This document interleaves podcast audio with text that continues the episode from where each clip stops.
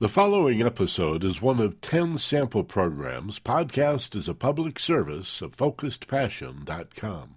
Get an even higher education, including courses in personal empowerment and self mastery at FocusedPassion.com. Remember the ED, that's FocusedPassion.com. Welcome to another episode of our personal empowerment series, Finding Yourself in Paradise. Hi, I'm Michael Benner. And I'm Steve Snyder. Now, our program today, we were going to call on second thought, but then on second thought, we, we thought, well, what about third thoughts and fourth thoughts? And we decided to entitle this program Beyond Second Thought. This could be really revolutionary for you if you are like the vast majority of people. You will live your whole life and never consider that you are more than what you think and feel. More than what you think and feel. In other words, when you have a second thought, where did that come from? Here you are, busy thinking along a particular line of thought, a train of thought, we sometimes call it. Get a picture of a train of thought. That's the expression, right? And, oh, I lost my train of thought because this second thought just exploded into my awareness. Now, if you're your thoughts, what does that say about you? Are you a victim of your thinking? Do we generate thoughts? Certainly, we can apply ourselves to our thinking, but even when we don't, if we just sit back and relax, there's still a stream of consciousness or a train of thinking that can be interrupted. So, if we're a victim of our thinking, what does that say about the thought process? If we're a victim of our thinking, what it says is that we have thought that we are our thought process, that we can't change ourselves because thoughts make us do things. And that's just not true. We can allow that to happen. We can follow our thoughts to wherever they take us and do whatever we think, or we can stop and on second thought, choose to do something different. We can say, well, that was against my better judgment, or I knew better, or there was a part of me that just felt that wasn't the right thing to do. We can follow our thoughts through to their logical and sometimes illogical conclusions or we can monitor our thoughts from the higher self. Watch the thought process taking place. Watch ourselves. Look what I'm thinking now and say, do I like that train? Am I going to jump on that train and follow that train to wherever it goes? Or no, I think I'm going to say, hey, conductor, I want to jump on a different train and I'm going to follow that train to where I want to go instead. The higher self has the right to choose because thoughts aren't who you are. Thoughts are just, to quote the late great Rod Serling, submitted for your approval. And of course, the theme of this series is finding yourself, all capital letters, in paradise. So, this is another angle on what it means to find your true self, your higher self. The authentic and genuine sense of who you are is more than your thoughts, but somebody who could discern a good thought from a not so good idea there's a figure of speech, especially among younger people, who in retrospect might say, well, it seemed like a good idea at the time. Well, did it? Was that an impulse? Are we more than our mental impulses? Well, of course we are. We, we mature and we learn to stop and think. But we'd like to take that to the next level with you and help you to create the awareness that you are more than your thoughts, and for that matter, more than your feelings as well. You are the awareness of the fact that you have thoughts and feelings. And with that awareness, you can bring to bear the power of the second thought anytime you choose. You can follow your normal line of thinking. Let's say um, there's a subject you worry about uh, finances. That's not an uncommon thing to worry about these days. And where that takes you, worrying about finances, is images of not being able to pay the bills, feelings of inadequacy, uh, senses of frustration, and maybe scrambling to, to make it. And that's where your train of thought always seems to go every time you think of yourself uh, in terms of the financial situation you're in. But you have the ability to take a second thought.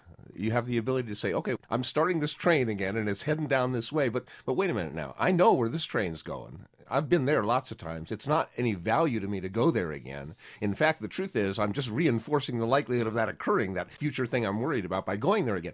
This time, I'm going to choose consciously to ride a different train and I'm going to imagine solutions. I don't know how this train's going to get to that station I'm looking at, but I'm going to start looking at that station of I've got enough to pay my bills and I'm getting more and I'm I'm solving my financial crisis and I'm mastering prosperity. I, I want a train that pulls into that station.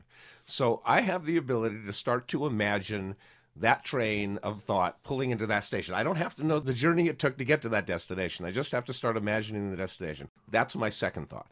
My first thought would automatically be follow that train to financial ruin. But on second thought, I'm going to choose to create a different train that takes me to the land of prosperity.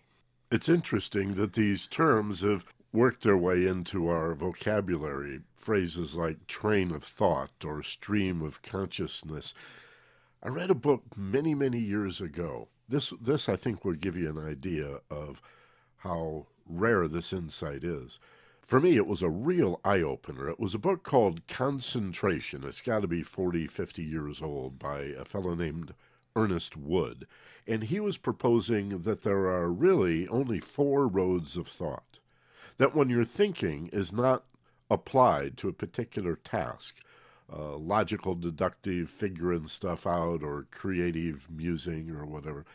When you just sit back and relax and don't consciously decide to think of anything in particular, there still is that thought stream or that train, if you will, get an image of thoughts connected to each other, that train of thought.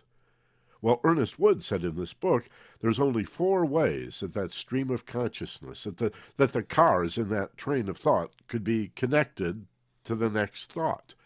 Again, when your thinking is not applied to a particular task and you just sit back, consider that each thought that occurs to you, or set of thoughts blended with feelings, is connected to the next series of thoughts and feelings in only one of four different ways. Now, we're, we're not going to go into those and study those four particular roads of thought, but doesn't that help you get a perspective that you could learn to stand back consciously and from a somewhat detached, a more mindful perspective, see the bigger picture, and see yourself going through the experience of this thinking?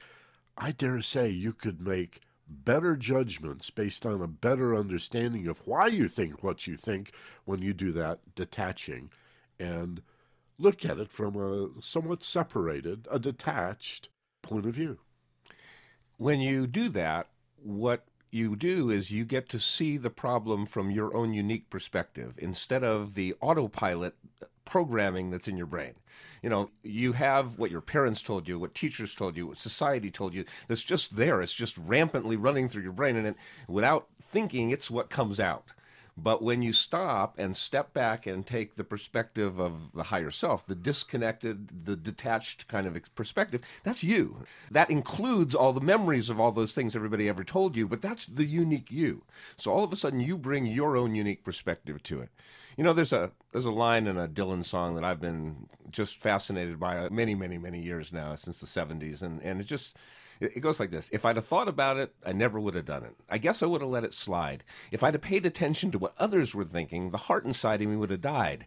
But I was much too stubborn to ever be governed by enforced insanity. Somebody had to reach for that rising star. I guess it was up to me. And to me, that says that if I'd have thought about it, what everybody else is doing, I wouldn't do that just because everybody else is doing it. If I'd have thought about it, I never would have done it. I need to think about it before I do it. I don't want to just do it because everybody else does it because I'm not everybody else. But from that, I'm my thoughts thing, I feel like I'm everybody else. From that, I'm awake. My higher self is seeing the real me. That's a real different perspective. I remember a phrase from childhood, my childhood anyway, where parents would sometimes say to kids that had made mistakes, Well, you did that, you say, because your friends did it. Well, if your friends told you to jump off a pier, would you jump off a pier? And I'm going, well, probably. You know, that, that's the way it is when you're a kid, as if there's this group mind. But our parents tell us what not to do, but often don't tell us what to do instead. What they could say is, you must learn to think for yourself. But even that can be a challenging concept. I think Timothy Leary gets credit for the bumper sticker question authority mm-hmm. and think for yourself. That was Timothy. Right? I think question authority, I think was his. And think for yourself. And that was controversial when that came out in the 60s. What do you mean, think for yourself? What are we going to have? Anarchy? no. How about a democracy based on being responsible for what you think and feel? Not just being the thought and the feeling. Well, I thought that. Well, did you? Are you not aware of the fact that on some level you agreed with the thought? Even if you're willing to act without agreeing, there's an implied agreement when you go, well, okay, I thought it was a good idea at the time. What does it really mean to think for yourself?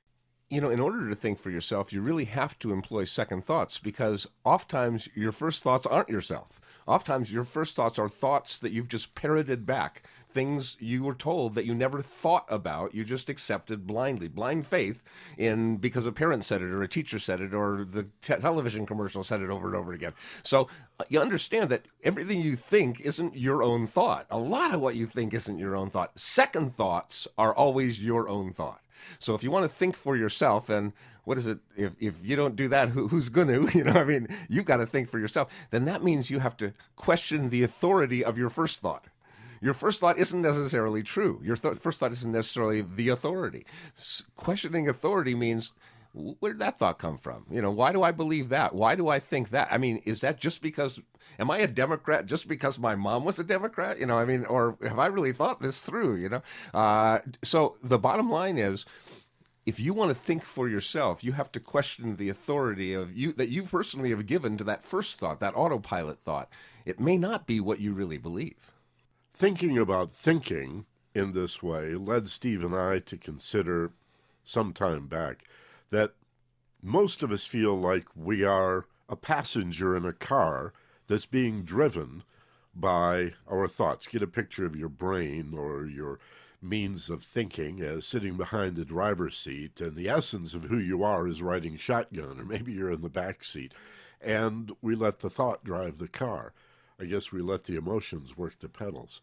That's not the only way to look at it. You can actually put the higher self that you find in paradise behind the wheel.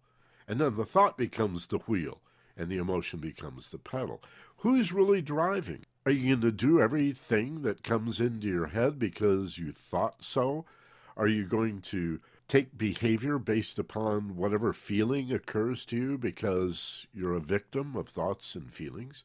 Or are you going to put the higher self, the true self, the essence of who you really, really are in the driver's seat, and then think of the steering wheel as the thought. And you decide to turn left, to turn right. You monitor the thinking. That's an elevated perspective that gives you more choices. And I think that's what we're talking about here. The benefit of allowing second thought, of encouraging conscious examination from an somewhat detached and elevated perspective, that just gives you more choices. That higher self, essentially the part of you that's not driven by the ego, the part of you that feels safe, the part of you that doesn't worry and doesn't have any anger or fear inside of it. I mean, the higher self doesn't have any fear because the only thing that there is to be afraid of is real danger, clear and present danger. And the higher self knows the autopilot, the fight or flight will take over if that happens. So, so if there's any fear in your voice, that's not the, the higher self voice. We're talking about the one that totally feels safe. The second thoughts that we encourage you to have are about the important thoughts in your life. For example, the question like, what do I want the most? you have an idea of what you want, but maybe it's time to have a second thought about that. A second thought about what do I want the most from that perspective of that higher self. Because you see, the ego self wants things uh, that would satisfy it, but when you go from the higher self, then the answer to the question, what do I want the most, always includes the feelings the and the response and effect of all the other people in your life as well. The higher self always wants the best for everyone in, involved. So so when you ask yourself what do i want the most? And let's, let's take a second look at this idea of what do i want? Uh, from a higher self perspective what do i want the most all kinds of different answers can come through. And that's the kind of things you want to take second thoughts about. You, to have a second thought about your health, have a second thought about your relationships, have a second thought about the way you're raising your kids, have a second thought about some things you think you're doing really well because in having that second thought, you might be able to figure out a way to do it even better. Only yesterday I picked up a set of headphones off the desk because I was in a hurry to record something, and I had to have these headphones in place, but they were all tangled up. They were twisted and knotted, and I tried to hurry up and do it anyway because I had to get these ideas down on the recorder. But no way. I had to stop, take a breath, relax, and put my attention on untangling the cord and only then was I able to do the recording I wanted to do. It occurs to me that's a little bit like what we need to do with our thinking. When our thoughts get all tangled up and all mixed up, each of us has the ability to take a step back, to put that tangled mass of confusion, all those thoughts that are tangled like the wires I just described, and put it down, let go, not to be dissociated, but simply detached, to take that one step back that allows you to not only see that it's tangled, but see how to untangle your thinking. That's the higher self you find in paradise. Because tangled thinking leads the mind to the experience of confusion, and confusion is confused with fear and danger. When we are confused, the ego self goes, wait a minute, I don't know about this thing. It might be dangerous. If I knew about it, I'd know if it was dangerous or not. But I don't know about this thing. This is confusing. It might be dangerous. Let's act like it is. And all of a sudden, the ability to do the higher self kind of thinking, the detached, the big picture kind of thinking goes away. Eh, we give it up for this either or mentality, this really fast deciding methodology we have when we're in danger. But that one deep breath, that one slow, conscious deep breath, that ability to, to step outside and see it from the higher self perspective, and all of a sudden you feel safe. All of a sudden you see choices, lots of choices. Uh, second thoughts, third thoughts, fourth thoughts appear to you. It's it's a really marvelous way to live your life.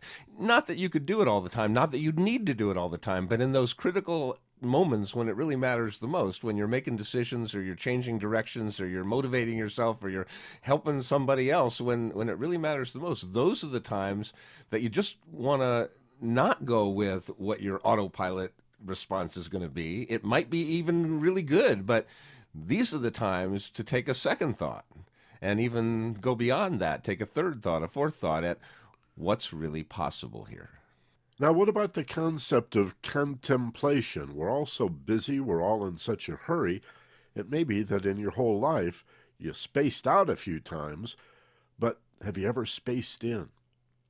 Have you ever gone to that altered place where you're detached from your streams of thought, your trains of thought, and again, sort of rise above it, and in a focused, a detached, but nevertheless focused way from this elevated perspective, just let your thoughts and feelings have their way with you.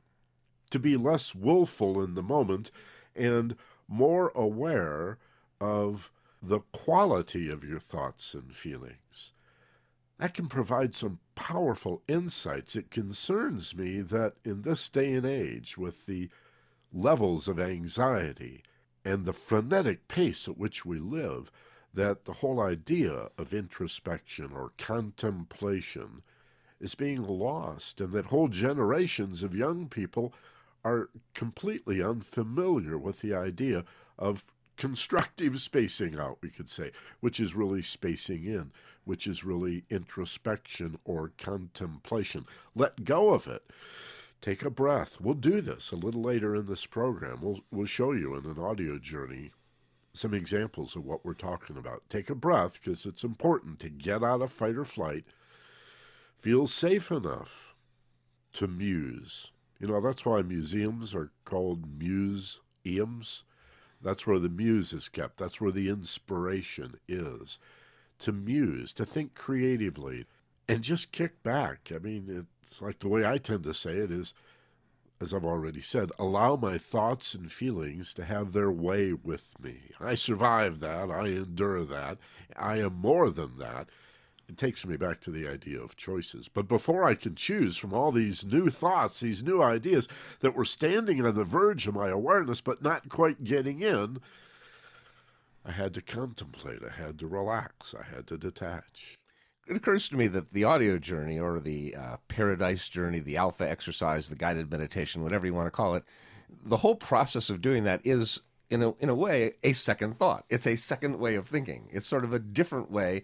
Instead of the normal way of multitasking, divided attention, all these thoughts competing for attention in your mind, a second way of doing it is to close your eyes and take a deep breath and go to a place where you feel safe and start to do this second thought kind of thinking, this paradise kind of thinking.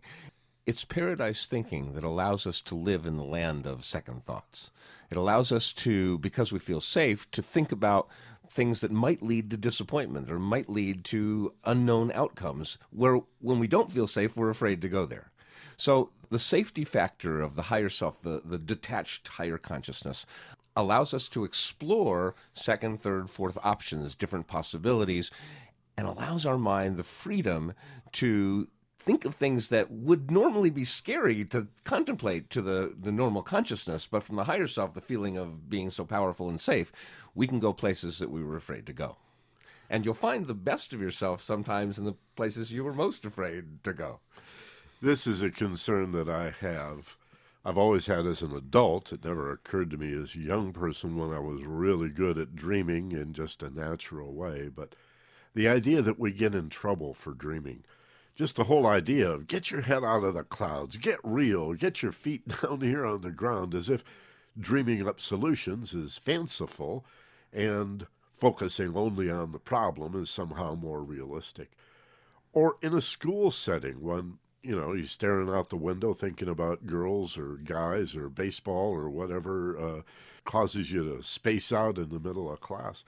Instead of getting in trouble for that and getting an eraser thrown up the backside of your head and humiliated in front of everybody for not paying attention, do they still do that? I don't know. I, think so. I think so. I think it's getting worse as the number of students in a classroom goes up and the money for schools goes I, down. I'm just talking about the erasers. The other part I know. The humiliating I know. Oh, I see. Okay. I think they still use yeah. erasers. Or maybe a mouse. Maybe, yeah, maybe it's a mouse yeah, they throw down. These days. But what a shame to say, stop daydreaming in this class when it's one of the most effective forms of learning there is. How about guided daydreaming? I used to call this 30 years ago practical daydreaming. Guided imagery, guided meditations use the ability that we have to, quote, space out to do it consciously. In other words, to space in and dream about the lesson at hand. Maybe it's a story problem in math, or a lesson in history, or geography, or social science. It could be anything. When you relax with a breath, remind the body just how safe you are you can detach mindfully. This is mindful awareness or detachment. You can go to that second level of thinking. You can consciously and deliberately bring up a second thought, and then a third, and then a fourth. Be less impulsive, less compelled, and more conscious. And now is the time. It's most important for us to do that. America is calling for second thoughts now. Obama has called for second thoughts on energy, for second thoughts on healthcare, for second thoughts on education. Now is the time for new ideas, new thoughts, different paradigms, different ways of looking at it. And in order for us to share with our colleagues and our friends and our country people uh, the great ideas we have, we have to have those great ideas. And we're not going to have those great ideas if we keep thinking those same not great ideas we've been thinking. We have to take a second thought and a third thought. So, how do we do that? Let's th- let's take a look at education, for example. That's my great passion. Let's take a second look at education. The obvious paradigm we have right now is the way that it works is all the kids of the same age are in the same room doing the same things in the same way at the same time let's take a second thought about that. let's let's see if we can come up with a paradigm where each individual kid gets to uniquely learn the way they best learn at the pace they best learn and the way they best learn to accomplish the best learning. I mean, it's time to break down the old paradigms of the way we used to do things and take a second thought. How many times have you heard an adult say to you, and I mean somebody that may be well into adulthood in their 30s or 40s or even 50s and say, Well, the truth is, I never figured out what I wanted to be when I grew up. Well, maybe that's because we still teach children, as Steve was just saying, in these classrooms, well, inside the box. You can't even draw outside the line in the first or second grade without being told to get back in line. And there's only one right answer to any given problem. That's right. Stand in line, toe the line, only one right answer. We don't even care how you got to the answer. We just are interested in the answer. Unless you came up with a unique new way to come up with the answer, and then you got it wrong because you didn't show your work, you know. that, that's the point. Educating everybody to think the same way fails to honor the uniqueness of every child. Steve and I feel strongly about this that a classroom, and the best teachers already do this, create an environment in the classroom where every student is respected. Every student gets dignity for learning in their particular style of learning with their unique set of multiple intelligences. This needs to be honored. And when it is in the school system, private, charter, public, homeschooling, whatever kind of schooling there is, we can honor the individuality in children. And instead of trying to force them into a particular mold, draw them out. That's what the word education means to bring forth or to draw out of these beautiful creative children the essence of who they really are by allowing them and then encouraging them to think for themselves. Doesn't it make sense that that child would then grow up to be an adult that knows what they want to do for a career or as a living, how they want to not just make money or make a living, it's an odd phrase, but to express the essence of who they truly are. Imagine living your whole life and not realizing till the very end that it was so unfulfilling because you never really figured out what was so wonderfully unique about you. That would be a tragedy.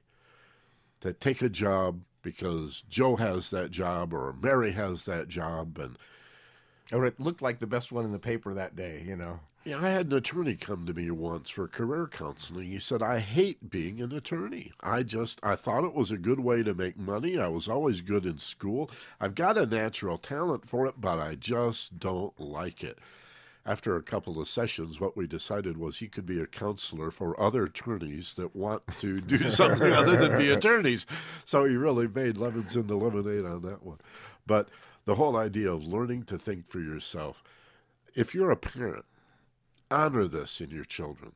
If you're a teacher, and we're all teachers in some way, honor the uniqueness in the children and give them the slack, the rope necessary, you know, loosen your grip on the lead a little bit. Guidance is wonderful, but let them have the ability, or I guess I, I want to say honor and respect in children their uniqueness and encourage them to pursue that and think for themselves. And it's really having the second thought that like opens the gateway to that uniqueness. But understand, you've got to know when and which second thought to listen to. For example, let's say a kid's taking a test and their first initial is, oh, A, B, C, D, I don't know which answer it is. And then, wait a minute, on second thought, it's not A and it's not C, it must be B. That on second thought you listen to. But then the next question you read along and your intuition says, oh, it's B. And you go, well, on second thought, maybe it's not B then you don't want to listen to the second thought. You want to listen to the intuitive thought that came first. You see, the confused thought was not your higher self. And so on second thought, logic can find the right answer. If the intuitive, like, oh, that feels right thought comes first, that is the higher self. You don't want to question that with your on second thought. So knowing thyself is important to understand which second thoughts to listen to. If the first thought is certain, don't have a second thought. If the first thought is confused, then the on second thought works great. The thoughts that are most trustworthy are the ones that come not out of a frenzy or the chaos of thinking and trying to find the right answer. The thoughts you can trust are the ones that reveal themselves, often dawn upon us, but sometimes pop on like a light bulb. In fact, sometimes you feel absolutely thunderstruck by this feeling of a light coming into your head. Now, not everybody sees it, as light. Some people might just have a feeling of dawning in their body. You may even have some sound associated with this aha experience. Eureka illumination is what the ancient Greeks called it, but it's very different than deductive logic. So, logic is a wonderful thing.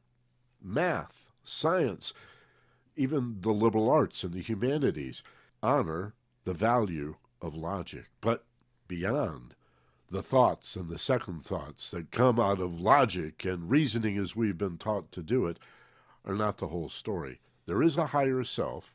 You find it in paradise, not in the chaos and confusion, but in putting it down, taking a breath, letting it go, taking that one step back. Again, it's called mindful detachment. Actually, either word works detachment or mindfulness. Put them together, it's really strong.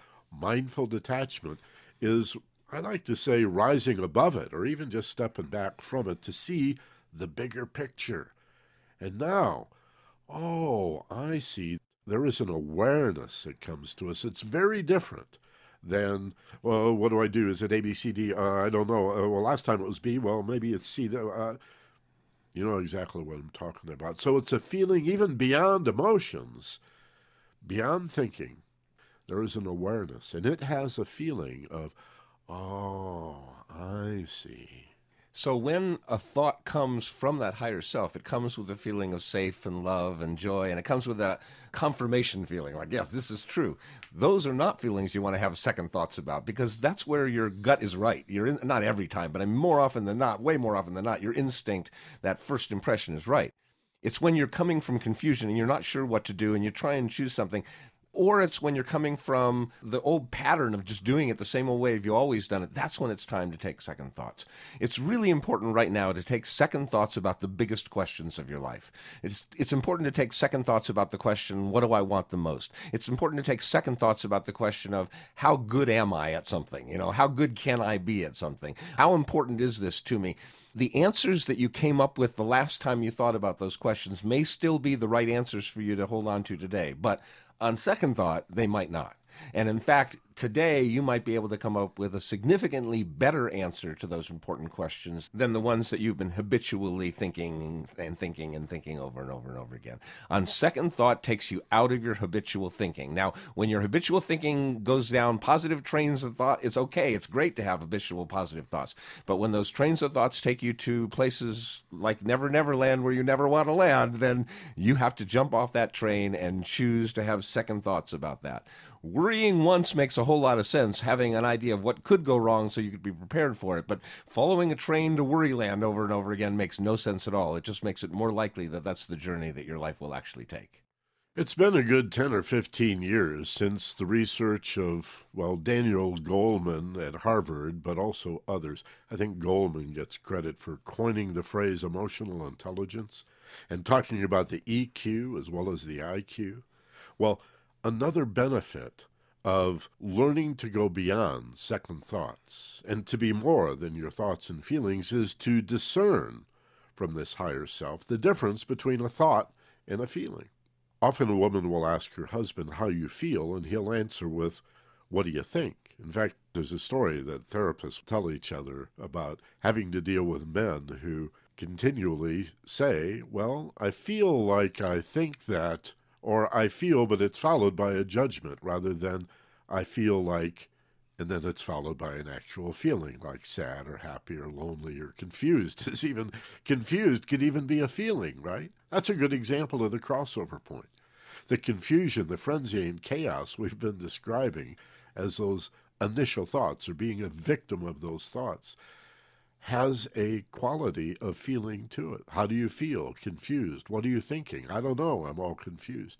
So there are times when we don't even know the difference between our thoughts and feelings. And this is true for women as well as men. I don't want to put this all on the guys, but of course, as little boys, we're trained that emotional sensitivity is a weakness, not an intelligence. And how are you going to work that through to find the intelligence in your emotional feelings.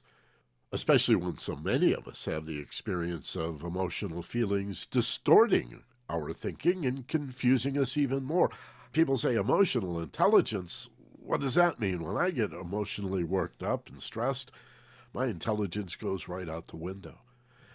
That's because the person doesn't understand the concept of beyond second thoughts of letting go with a breath, going to the alpha brainwave place by feeling safe and relaxed, and then mindfully detaching to that level of awareness that, oh, I see.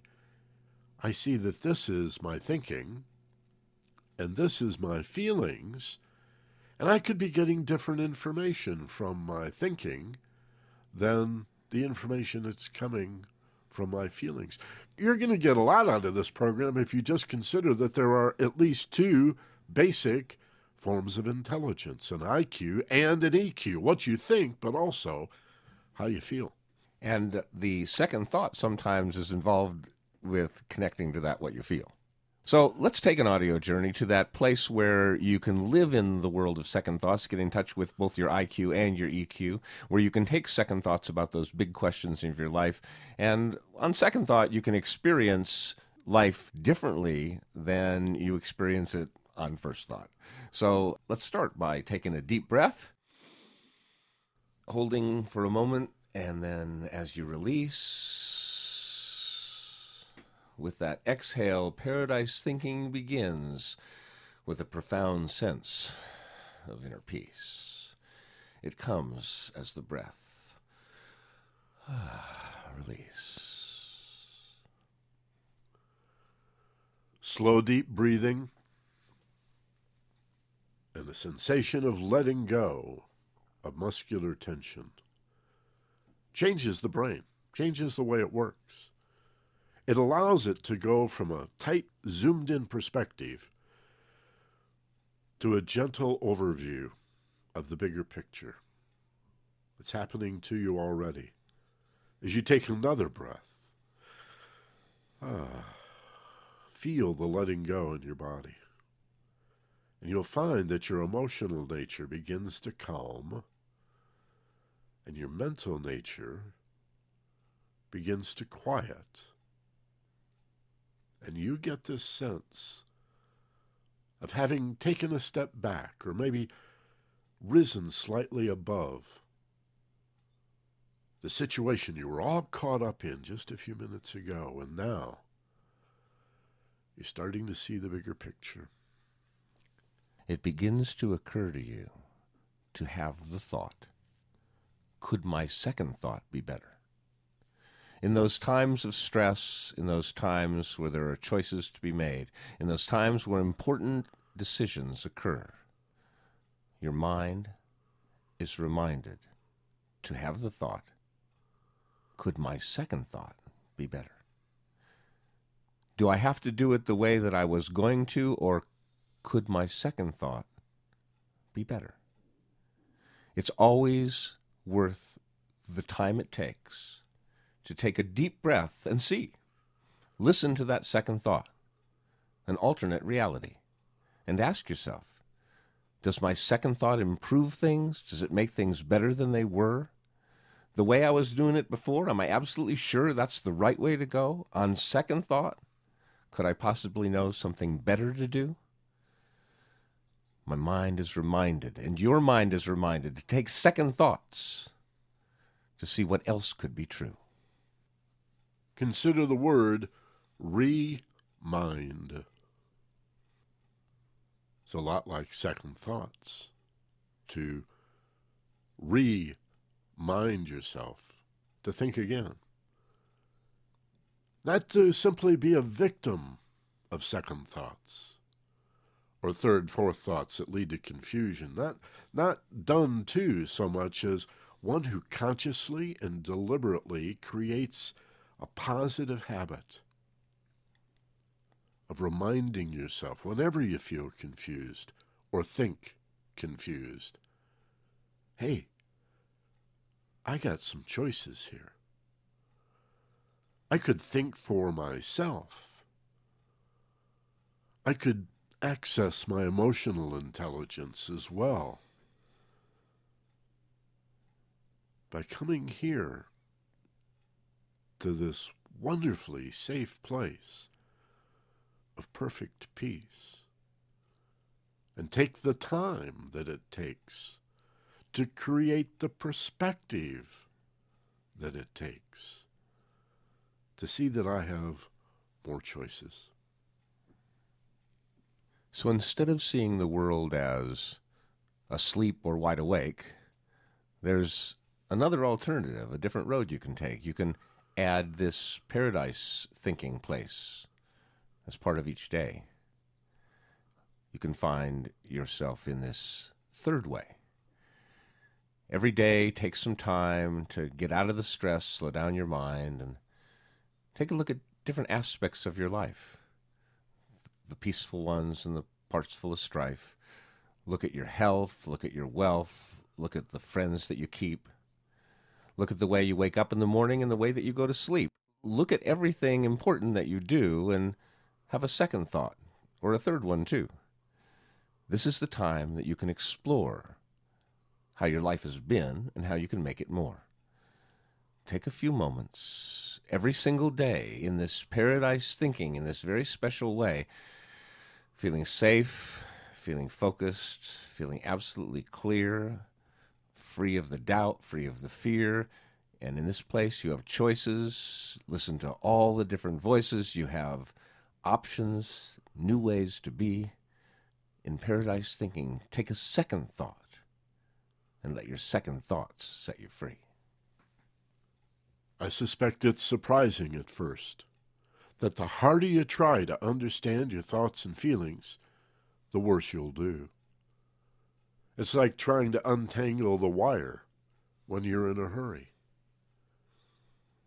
You've got to say, This is really important, and take the little bit of time that it takes to wake up, to be more lucid and alert. And from the elevated perspective that that provides, untangle your confusion to find all the choices that are hidden within that maze, that mess of thoughts and feelings, all twisted together. Sometimes you don't even have to unravel it if you just take a breath, come to paradise thinking, detach mindfully and rise above it. You get this aha experience where the whole thing goes away and is replaced by this clear, lucid insight, this, oh my lord, I mean, it's even accompanied, as Steve was saying a moment ago, by a sense of confirmation. Wouldn't it be wonderful to use thinking in this calm, safe, relaxed place to gain that kind of confidence, insight, but also the confidence of knowing you've thought it through clearly. You've examined all of these choices, plus their permutations, their combinations, and their variations and allowed yourself to see from this elevated perspective. One slow, conscious, deep breath, and the higher self detaches and can see from this elevated perspective. Can see second choices and third ones too. From this higher self place, you don't have to be the you that you've always been. You can choose to change. You can choose to rearrange the patterns in your life. You can choose to let go of the strife. You can choose to be different than you were. Because from the higher self perspective, confusion poses no threat. It's not dangerous. You're safe. And so from that place, all the choices emerge. Sometimes one at a time, sometimes all in a surge, but you have the option to explore how you could be more. Don't settle for who you've been. On second thought, you could be more than you've ever let yourself be before. Take that second thought in this place of paradise, and each and every time you'll see that on second thought, you can help yourself be better than you used to be. And now, as it feels comfortable for you, reorient yourself to where you are in the room. Get in touch with your body. One more deep breath. And bring yourself back to wide awake.